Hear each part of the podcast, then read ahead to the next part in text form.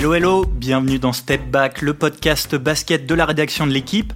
Aujourd'hui, on va s'intéresser à l'ennui parfois suscité par la saison régulière, car oui, la NBA vient à peine de reprendre, nous sommes tous excités par les premiers matchs, les premières perfs et les premiers top 10, mais serons-nous encore aussi enthousiastes au cœur de l'hiver, lors de ces nuits sans défense et de ces roustes à 30 points d'écart qui arrivent trop souvent?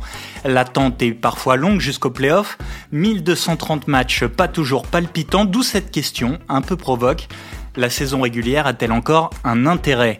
Pour y répondre, trois journalistes de l'équipe qui, eux, sont extrêmement intéressants. J'accueille Samy Sadik. Bonjour Samy. Bonjour Gaëtan, bonjour à tous. Arnaud Lecomte est parmi nous. Salut Arnaud. Salut Gaëtan, bonjour tout le monde. Et Alessandro Pizzus. Hello Sandro. Salut Gaëtan, salut à tous. Allez, tout le monde est prêt, début du game.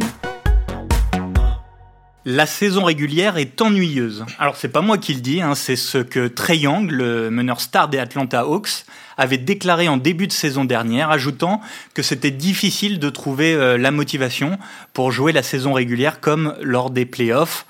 Euh, Samy, je commence avec toi. Il a raison, euh, Trey Young. Est-ce qu'on s'ennuie devant la saison régulière en NBA au cœur de l'hiver, comme tu l'as dit, on peut s'ennuyer quand on voit que la, hiérarchie est un peu figée. On, a une bonne idée du top 8 des, conférences. On a une bonne idée de qui va être dans le, dans le bas fond de la NBA pour aller peut-être chercher le premier choix de draft. Et on voit des équipes commencer à reposer des stars, à être vraiment précautionneuses à l'approche des playoffs. Là, oui, beaucoup de matchs perdent de l'intérêt, parfois même des matchs en antenne nationale, ce qui exaspère un peu la NBA qui euh, compte beaucoup sur les revenus de, de, ses droits télé. Mais effectivement, là, on, vient de retrouver la NBA, donc on peut pas dire qu'on est ennuyé. On a vu la première soirée, euh, il y avait plein, trop de choses à suivre, on n'avait pas assez de temps pour, pour tout regarder. Mais effectivement, au cœur de l'hiver, je, je comprends l'ennui que ça peut susciter pour, pour Triangle.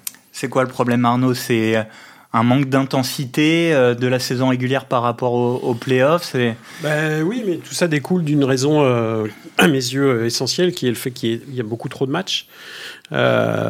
Puisque chaque équipe joue donc 82 matchs sur la saison en 6 mois. On est à une moyenne à peu près de, 6-7 matchs par soir sur, sur, sur cette période-là, avec très peu de, quasiment aucun, aucune, pause, hormis évidemment la sempiternelle et sacrée pause du All-Star Week week-end euh, courant en février, avec euh, également euh, quelques, quelques pauses par-ci par-là, mais vraiment très peu. Donc au final, effectivement, il y a un trop-plein. J'ai l'impression que c'est de plus en plus la, société de consommation qui se reflète à travers la NBA, notamment parmi, parmi d'autres, mais c'est une ligue effectivement où on joue beaucoup pendant six mois pour au final établir une hiérarchie qui est décantée, comme l'a un peu laissé entendre Samy, peut-être un peu plus tôt dans l'hiver déjà, euh, pour euh, effectivement servir peut-être d'autres intérêts que les intérêts sportifs, puisque d'abord et avant tout, la saison régulière est une formidable vitrine euh, internationale et nationale et internationale pour la pour la NBA. On sait que elle a développé, elle s'est, elle a évangélisé son produit à l'échelle mondiale avec la télévision grâce à tous ces matchs euh, pendant six mois, tous les soirs, dans le, dans le monde entier. Donc je pense que c'est d'abord et avant tout servir ses intérêts business. Euh, il ne faut pas, faut pas se voiler la face, c'est comme ça que ça fonctionne aujourd'hui, évidemment, et depuis, et puis depuis très longtemps. Et donc, euh, voilà, on, aura beau se dire qu'elle est ennuyeuse, et c'est vrai qu'elle est ennuyeuse en tout cas à mes yeux le plus souvent, que de toute façon c'est du business et avant tout, et effectivement je pense pas qu'il y ait d'autres formules euh, dans les tuyaux euh, aujourd'hui, dans les cartons de la NBA pour la rendre un peu moins ennuyeuse. Sandro, c'est quoi ton point de vue toi sur la question? C'est aussi un trop plein de matchs? Qu'est-ce qui peut jouer dans cette impression d'ennui euh, que Carnot vient de vient d'évoquer? Moi, je pense qu'on est on est tous les trois d'accord. enfin, même tous les quatre d'accord. La saison la saison est trop longue. En fait, il faudrait la, raccourcir un petit peu. Alors après, est-ce que ça serait 10, 20, 30 matchs Après, ça, ça reste à, déterminer. Mais comme l'a dit Arnaud, il y, a des, il y, a des, enjeux financiers qui sont tellement importants. On rappelle juste que les droits TV de la NBA vont être renégociés dans pas très longtemps et que euh, la Ligue espère euh, avoir des chiffres euh, aussi énormes que le football américain qui a signé un contrat mirobolant sur 10 ans, plus de 100 milliards, enfin un truc assez dingue. Ils aimeraient absolument avoir un, contrat qui s'en rapproche. Donc c'est sûr que la tendance, je pense pas que tu vas voir les télés en leur disant bon écoutez, on va renégocier les droits avec moins de matchs, mais vous allez payer encore plus cher. Il y avait une phrase, euh, Pat Riley, l'ancien euh, l'ancien entraîneur du 8, disait euh, ok, on peut réduire de 10% le nombre de matchs, mais vous allez tous baisser vos salaires de 10%. Donc la NBA voilà, fait ce lien entre 80 de match, c'est 100% de salaire. Si vous voulez 60, bah, ce sera des baisses de salaire pour tout le monde. Mais, euh, mais pourquoi pas? Mais c'est pourquoi pas? Après, c'est des décisions. On est dans une aujourd'hui dans une époque évidemment là où on mise beaucoup sur la sobriété euh, dans, dans, dans, plein de domaines dans les années à venir. Beaucoup trop de, de matchs, beaucoup trop de trajets aériens, beaucoup trop euh, de tout en fait. Donc à un moment donné, est-ce que beaucoup beaucoup beaucoup beaucoup beaucoup beaucoup d'argent est toujours un peu plus, puisque en effet les les futurs contrats télé s'annoncent euh, absolument euh, délirants. Donc, euh, est-ce qu'à un moment donné, la solution ne sera pas effectivement de, de partir du, salaire pour bah, imaginer peut-être une NBA un petit peu plus sobre, un peu dégonflée, avec moins de matchs? Je sais pas, moi, moi je serais partant pour euh, jouer 40 matchs, la moitié. Hein, donc, euh, bon, c'est évidemment un vœu pieux. Je ne suis pas naïf à ce point. Mais effectivement, est-ce que dans les années à venir, cette question de la sobriété, notamment euh, dans les déplacements, dans les voilà, énergétiques, va, va pas se poser vraiment de manière encore plus majeure qu'aujourd'hui? On a pointé le nombre de matchs très important, trop important. Euh, l'année dernière, on a eu aussi beaucoup ce qu'on appelle des blowouts euh, en NBA, des, matchs terminés avec plus de 20 points d'écart, des matchs joués très rapidement avec un écart très important. Euh, Samy, est-ce qu'on a une, on a l'impression d'une multiplication de ces matchs un peu à sens unique et qui, desservent évidemment l'intérêt de, la saison régulière? Oui, parce que tu, l'as dit, les blowouts de fin de saison, quand une équipe n'a rien à jouer, l'autre se bat pour être avoir l'avantage du terrain en playoff, c'est pas nouveau. Mais là, l'an passé, je, regardais le, le la plus grande raclée de l'histoire, c'était Memphis contre Oklahoma City, 152 à 79, 73 points d'écart, et c'est fin décembre en fait. C'est pas en fin de saison quand ça peut arriver vite. Ça arrive très vite avec euh, finalement les remplaçants de Memphis qui n'avaient pas de sa superstar Jamorant, qui, euh, pardonne l'expression, allume ceux de OKC qui, n'avaient, qui, étant, qui étaient déjà concentrés sur son opération de tanking pour avoir un choix de draft. Donc il y a vraiment une NBA à deux vitesses euh, assez vite dans la saison entre ceux qui ont des ambitions et ceux qui n'en ont pas. Et euh, effectivement, les, ces soirs-là où une équipe qui a de l'ambition joue à son niveau, une équipe qui n'en a pas est en dessous du sien, ça peut vite tourner à la catastrophe. Et ça s'est accentué, ça, cette espèce de, de, NBA à deux vitesses, avec d'un, d'un côté les, les, les prétendants au titre, mmh. les, les, les fameuses super teams, et, et de l'autre des équipes qui, qui cherchent à tanker, Samy l'a évoqué, à finir très bas pour avoir un, un, choix de draft le plus haut possible. Ça, ça s'est accentué, ça, par rapport à, je sais pas, aux années 90, 2000 euh, Je pense que ça a toujours existé, de toute façon. Euh, déjà dans les années 80, on commençait à tanker. C'est pour ça que la NBA a mis des, a mis en place des, des, règles un peu plus euh, contraignantes pour, euh, en tout cas, éviter, euh, en effet, que les équipes tankent de manière délirante toute, toute la fin de saison. Donc, euh, je sais pas, on en reparlera peut-être, mais est-ce que est-ce qu'il y a une évolution plus sensible encore des, comme tu comme tu le laissais entendre, des deux, de la NBA à deux voire à trois vitesses, avec en effet des équipes armées jusqu'aux dents, avec les, fameux les, fameux superstars, les big free, les big teams, etc., les super teams même, dit-on euh, bon, même si la tendance est peut-être un petit peu testassée ces dernières années, mais malgré tout, euh, oui, il y, y, a probablement davantage encore d'écart entre euh, aujourd'hui les équipes de l'Est qui sont favorites. Hein, on, on, va les reciter, les Boston, les, les Milwaukee, les Philadelphie, voire Brooklyn, si on peut d'ores et déjà peut-être repenser notre, nos pronostics pour ceux qui les plaçaient très haut, mais par rapport à des équipes dont on sait pertinemment aujourd'hui qu'elles ont quasiment aucune chance, sauf miracle, d'accrocher le wagon, euh, si ce n'est des, des play-in, des play-offs, au moins des play-in. Donc euh, peut-être que ça s'est accentué, c'est très difficile de, mesurer ça, il faudrait, regarder vraiment dans le détail. Je pense que le problème euh, majeur, à mes yeux encore, j'y reviens, c'est le, le fait qu'il y ait beaucoup, beaucoup, beaucoup trop de matchs, fait qu'aujourd'hui, les matchs gagnés, perdus, Évidemment, ça a du sens sur euh, la durée, mais sur euh, une soirée, ça représente pas grand-chose. Euh, je, m'amuse à comparer cette semaine. J'ai regardé mardi soir un match de d'Euroleague entre Maccabi Tel Aviv et Monaco, et le lendemain matin à 4 heures, je me suis fadé le, le, Golden State Warriors, Los Angeles Lakers, qui ouvrait la, la saison à l'Ouest de NBA. C'est deux matchs de saison régulière. Euh, le Maccabi Tel Aviv Monaco euh, euh, a été vendu comme, par le slogan de l'Euroleague comme Every Game Matters. Chaque match compte. Et effectivement, ce match-là, c'était un match de playoff d'Euroleague.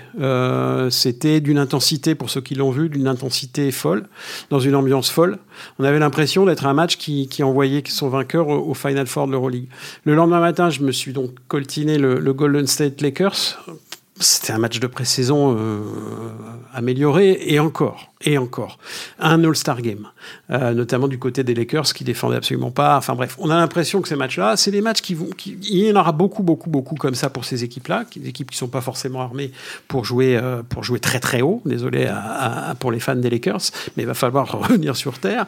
Voilà, donc donc c'est toute la différence entre une compétition qui bah, est condensée, même si beaucoup disent que l'Euroleague est, est parfois un peu chargée aussi, mais une condensée sur 34 matchs en saison régulière et une autre qui est condensé sur trois fois plus. Sandro, c'est quoi Quel est le problème en fait qui découle de, de, ce trop grand nombre de matchs? Et on se dit la saison est encore longue, donc on met pas tout en termes d'intensité. Il y a des stars qui sont ménagées, ménagées pardon, de temps en temps.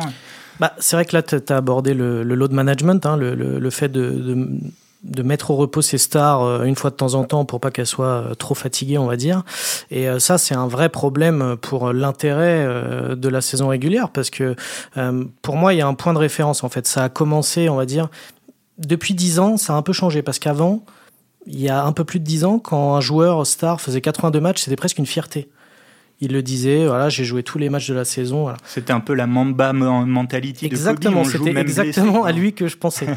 Et depuis pour moi, le point de départ euh, de tout ça, un peu du load management, c'est évidemment les Spurs et le succès de ces Spurs un peu vieillissants avec Tim Duncan, Tony Parker et Manu Ginobili, où Greg Popovich, voilà, faisait, on va dire, un peu mis en place ce load management.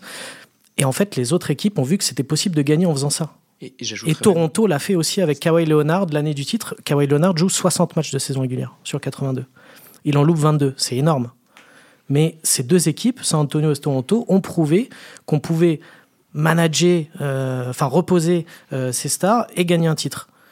Et je pense qu'il y a aussi la peur des blessures qui se sont multipliées ces dernières années. Euh, on, a vu les blessures comme s'appelle Mel Paul George et plein d'autres qui se blessent avant le début de saison, pendant la saison et qui ruinent en fait la saison d'une équipe. Et, puis comme tu dis, il y a, les blessures, mais il y a aussi le, côté fatigue mentale. Les Warriors en 2016, ils le reconnaissent avec du recul, chasser le, record absolu de victoires en saison régulière, qui était de 72, qu'ils ont porté à 73, ça les a un petit peu, enfin, ça les a un petit peu cuisinés mentalement. Ils étaient pas, ils étaient plus à 100% peut-être en playoff. Ils y ont laissé énormément de jus. Alors qu'on voit qu'aujourd'hui, maintenant, finalement, être premier ou deuxième de conférence, c'est pas forcément quelque chose pour lequel on se bat, non, quitte à perdre un joueur, quitte à perdre du jus. Souvent, les équipes maintenant on va dire que les, grosses têtes d'affiche se battent pour avoir l'avantage du terrain, pour recevoir, euh, au début des playoffs en tout cas, euh, quand vous êtes tête de série, recevoir en premier, les deux premiers matchs d'abord. Et un éventuel game set. Et un éventuel game set évidemment. Voilà, finir premier de la saison régulière, là ça vous, ça vous offre l'avantage du terrain jusqu'au bout, donc si vous allez jusqu'au bout, ça c'est bien. Mais la plupart des autres équipes, juste une place en playoff, ça leur suffit. Donc quand ils sont dans les, dans les six maintenant, on l'a vu l'année dernière, il y a certaines équipes qui ont un peu, qui ont un peu lâché sur la fin de saison à l'est comme à l'ouest parce que voilà l'avantage du terrain était était euh, était acquis il n'y avait pas besoin de faire plus. En fait, à une époque, il y avait des joueurs, il y avait des équipes qui voulaient absolument continuer à gagner, continuer à maintenir une forme de rythme pour arriver euh, au summum en playoff. Et là, ça s'est un peu inversé, c'est-à-dire qu'on préfère arriver peut-être un peu moins rodé en playoff, mais plus reposé. Je aussi euh, sur euh, aujourd'hui, c'est peut-être plus facile entre guillemets les, les, les règles quelque part euh, de, notamment de, le contrat de, de, joueurs le permettent peut-être plus facilement qu'à une certaine époque. Je pense qu'aujourd'hui on a on a une masse de joueurs qui sont prêts à rentrer à tout moment dans, dans, un roster de, de par bah voilà la, la, la, la G League et son évolution etc. On a aussi je pense une masse de une réserve de joueurs plus large qui a peut-être 25-30 ans, où en effet euh, le load management on connaissait pas, où les joueurs jouaient, comme tu le disais Gaëtan, euh, euh, de manière à la Mamba mentality, en effet en, vraiment jouant les 82 matchs et en en faisant presque un, comment dire une performance presque aussi importante que d'être dans le top 10 des marqueurs, etc. C'était de jouer les 82 matchs sans la moindre voilà sans rater un match. Aujourd'hui, on a probablement du côté des, des franchises davantage davantage travaillé sur cette question-là en se disant bon, on peut peut-être se permettre de laisser notre joueur de 32 ans un petit peu au repos quelques matchs en, fonction du calendrier, en fonction de l'évolution de la saison pour nous, de, notre bilan victoire-défaite, etc., de voir un peu comment les choses se passent.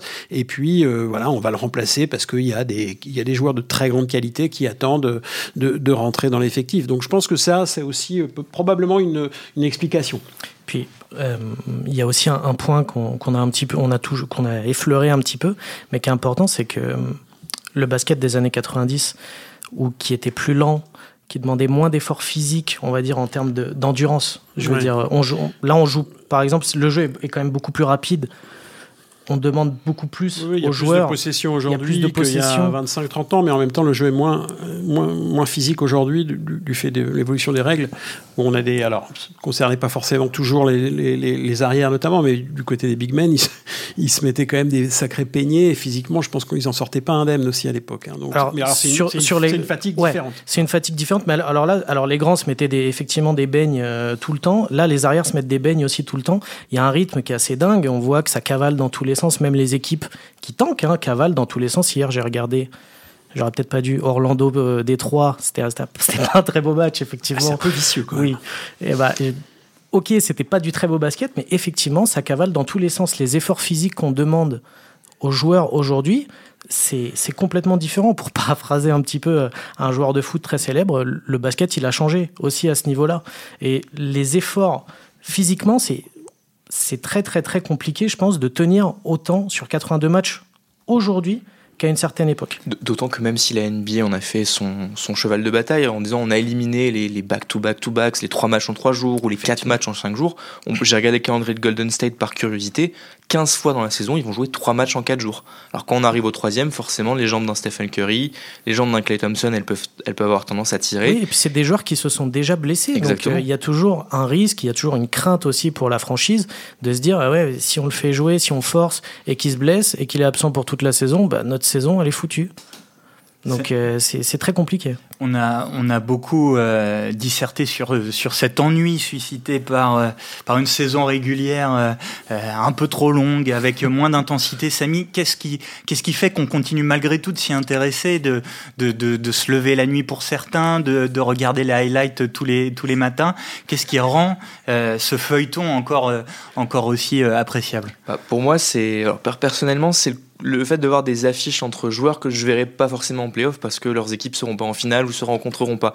On a, on a peut-être du load management, on l'a dit, mais voir par exemple Luka Doncic contre Giannis Antetokounmpo, contre Trey Young, tu vois par exemple. Contre Trey Young, une finale Milwaukee Dallas, Dallas Atlanta, c'est je mettrai pas ma maison dessus, je mettrai même peut-être pas 5 euros dessus, mais voir toutes ces voir toutes ces oppositions là, c'est le charme de la saison régulière. C'est des matchs qui, ok, comptent peut-être pas pour grand chose, mais ces joueurs-là peuvent en prendre le contrôle, faire des performances dont on va se souvenir pour, pour 5 à 10 ans. On, pareil, le, drame un petit peu des années 2000-2010, c'est qu'on n'a jamais eu Kobe contre LeBron en playoff. On a failli l'avoir à plusieurs reprises. Par contre, on l'a eu en saison régulière. Et ça, c'est chouette de l'avoir eu pour, a posteriori, revoir ces matchs-là. Quand on a un débat entre potes sur Kobe ou LeBron. Euh, et pareil, si on prend par exemple une comparaison avec la NFL, dont tu as parlé euh, Sandro pour le contrat des droits télé, c'est le sport roi aux États-Unis, mais la saison régulière est beaucoup plus courte, on est à 17 matchs, et en fait, on n'est pas du tout sûr d'avoir des, affrontements entre les plus grandes stars du sport. Euh, Tom Brady et Aaron Rodgers, qui sont deux des, plus grands quarterbacks de tous les temps, ne se sont affrontés que 6 fois en 14 ans on parlait, là on, est reparti sur des choses un peu plus positives. La NBA a conscience hein, que, que, l'intérêt de, la saison régulière a baissé ces dernières années. Les audiences euh, télé ont baissé par rapport au pic des années 90, même par rapport à la petite remontée du, début des années 2010.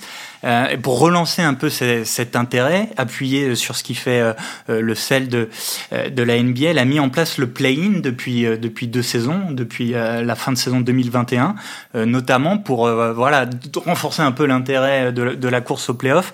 Est-ce que euh, ça fonctionne? On parlait, il faut retirer des matchs. Elle, euh, la NBA fait le choix inverse d'en rajouter. Mais est-ce que Sandro, ça a rajouté quand même un peu d'intérêt à la fin de saison régulière? Ça, ça rajoute forcément un petit peu d'intérêt parce qu'au lieu d'avoir 8 équipes concernées par les playoffs, maintenant on en a 10. Théoriquement. Parce que les 10, les 10 premiers ont une chance d'aller en playoff. Les 6 premiers sûrs, et après 7, 8, 9, 10 font un play-in pour, euh, pour, pour tenter de se qualifier. On, on essaie de rattraper un petit peu, on va dire, de combler, on va dire, cet ennui avec ce play-in, mais moi je trouve qu'il n'est pas très très très juste. Voilà. Parce que je trouve qu'une saison régulière, je trouve que c'est un peu difficile quand vous terminez septième de la saison régulière et que derrière, c'est le dixième qui va en playoff et pas vous, alors que vous, vous vous êtes fadé aussi les 82 matchs et vous aviez un meilleur bilan je trouve que c'est un peu injuste. Mais bon, effectivement, ça rajoute de l'intérêt. Ça donne un peu de sel à la fin de saison régulière. Mais un je suis pas sûr que ça bouleverse fondamentalement l'intérêt de l'ensemble de la saison régulière. Et puis, euh, quelque part aussi, il y a quelque chose qui n'est pas très logique, c'est-à-dire que vous vous retrouvez avec 10 équipes qui sont concernées euh, par tout ça et qui peuvent aller en playoff. Bon, euh, sur, sur une saison entière, ça fait quand même peu d'équipes qui sont, comment dire, exclues ouais, exclu ou voilà sanctionné, voilà par par par par une mauvaise saison régulière quoi. Mais, quelque chose d'un petit peu euh, euh, antinomique. Est-ce que ça permet pas quand même de d'éviter cet écart, euh, ce qu'on disait de NBA à deux vitesses entre ceux qui sont quasiment sûrs d'aller en playoff et les autres qui jouent plutôt le fin de classement, en ayant une zone un peu grise entre ouais, les mais ça va ça, ça, va pas ça va pas donner plus de chance. Alors ils vont se qualifier, ok, il y en a un qui va se qualifier à travers le play-in, mais ça va pas donner plus de chance à cette équipe là d'aller plus loin. Alors certes ils ils pourront le faire puisqu'ils vont se qualifier au premier tour, mais pour autant, ils ils auront pas comblé l'écart euh, sportif qui existe avec les, grosses équipes, comme tu dis. Tu vois, c'est un peu, euh, c'est un peu en trompe-l'œil quelque part. Alors oui, il y aura peut-être dans l'histoire, au bout de 10 play-in, on aura peut-être une équipe qualifiée par le play-in qui ira jusqu'en finale. Ça arrivera peut-être un jour, mais c'est quand même euh, le, côté un peu Cendrillon là, à, la, tournoi universitaire finalement. Mais bon, j'ai du mal à croire que ça puisse vraiment changer la donne. Alors, ça va par contre donner du sel, effectivement, à la fin de saison régulière. Parce que tu vois, par exemple, l'année dernière, l'un des derniers feuilletons de la saison, c'était de savoir si les Lakers allaient euh, réussir à être dans les 10 pour les play-in. Ça a été presque euh, le seul intérêt de la fin de saison, puisque bon, la plupart des équipes qui étaient en, en, bas de classement euh, étaient vraiment en bas de classement et n'avaient aucune chance. On connaissait quasiment les six premiers de chaque côté. Et il y avait donc ce, dernier, cette dernière petite interrogation sur les Lakers. C'était vraiment le dernier petit feuilleton. Donc, ça, ça, marche un petit peu quand même. Ça t'a excité quoi Deux semaines Ouais, mais c'est quand même deux semaines. Sur une saison régulière, c'est 10-15 matchs quand Finalement, les, Lakers, ils vont pas. Et c'est San Antonio qui, bon, a fait une saison un petit peu euh, sans trop, sans trop avoir d'ambition euh, et qui finalement se rend compte en mars qu'ils peuvent attraper un play-in, ce qui permet d'être un tout petit tampon pour dire bah, ma saison ne s'est pas arrêtée le 11 avril mais le 15. Donc ça maintient quand même un petit peu d'intérêt pour ce genre d'équipe. C'est un play-in, c'est pas il y aura pas des bannières euh, présents au play-in 2022, mais ça, ça maintient un petit peu d'intérêt pendant pendant 10-15 jours. Et c'est surtout sur ces dernières semaines de saison régulière où euh, voilà, les équipes qui, sont, qui étaient de 10 à 12 n'avaient aucun intérêt à jouer. Et donc, euh, oui. Bon, ok, je, je, vois que le, le play-in tournament vous laisse euh, un peu sceptique. Euh, autre mesure mise en place euh, récemment par la NBA, euh, depuis 2019, la loterie de la draft a changé. Euh, L'équipe avec le plus mauvais bilan n'a pas, avant, avait largement plus de chances d'obtenir le, le, premier choix de draft. Aujourd'hui, les trois plus mauvais bilans ont le même, euh, le, même nombre de chances, le même pourcentage de chances d'avoir euh, ce premier choix. C'est évidemment destiné à éviter le, le tanking, le fait de perdre pour être le, classé le, le, le plus bas possible. Est-ce que ça marche? Ça fait quelques années que c'est en place. Est-ce que euh, ça permet un peu de changer les choses? Je, pense que ce que la NBA voulait éviter, c'est d'avoir entre guillemets des tanks aussi bien formés que celui des Sixers de la grande époque où sans caricaturer, dès qu'un joueur faisait 5 bons matchs et qu'il n'était pas trop dans le projet à long terme, on lui trouvait une nouvelle maison en NBA assez vite pour pas qu'il gagne des matchs par accident. Donc là, je pense que le but, c'est d'éviter qu'on ait une course vers le fond, euh, que des équipes se disent, bah, si toi tu en gagnes 10, moi je vais en gagner 9, qu'une autre équipe se dise, moi je vais gagner 8 matchs et donc perdre plus de 74 fois en saison régulière. Donc le fait de un petit peu lisser ces pourcentages, c'est bien. Après, on peut se dire, est-ce que l'étape suivante, c'est pas juste de dire, tous ceux qui ne sont pas en playoff, vous avez le même pourcentage d'avoir le premier choix de draft. Comme ça, il n'y a pas d'avantage au tanking. Mais ça remet en cause une valeur cardinale de la NBA, qui est que bah, les pires équipes ont les meilleurs joueurs pour rebondir les meilleurs jeunes. Il faut renouveler en permanence euh, les, les, rapports de force, euh, la hiérarchie, etc. Effectivement. Donc là, ce serait un, un coup de couteau euh, de, de canif dans, dans, dans, une valeur, comme tu disais, cardinale. Mais ce qui est sûr, c'est qu'on parle aujourd'hui beaucoup du tanking. Pourquoi? Parce que, évidemment, Victor Wembanyama, qui est attendu à la première place de la draft et qui, effectivement, a fait, quand, lors de la semaine qu'il a passé il, y a, il y a deux semaines au, à Las Vegas, a fait, a fait frémir ressurgir cette, ces, ces, notions de, de tanking, parce que évidemment, bah, là, cette année, il y a un gros gros poisson comme on dit euh, euh, à, pêcher à la, à la draft voire deux avec euh, avec Scoot Richardson aussi qui est très fortement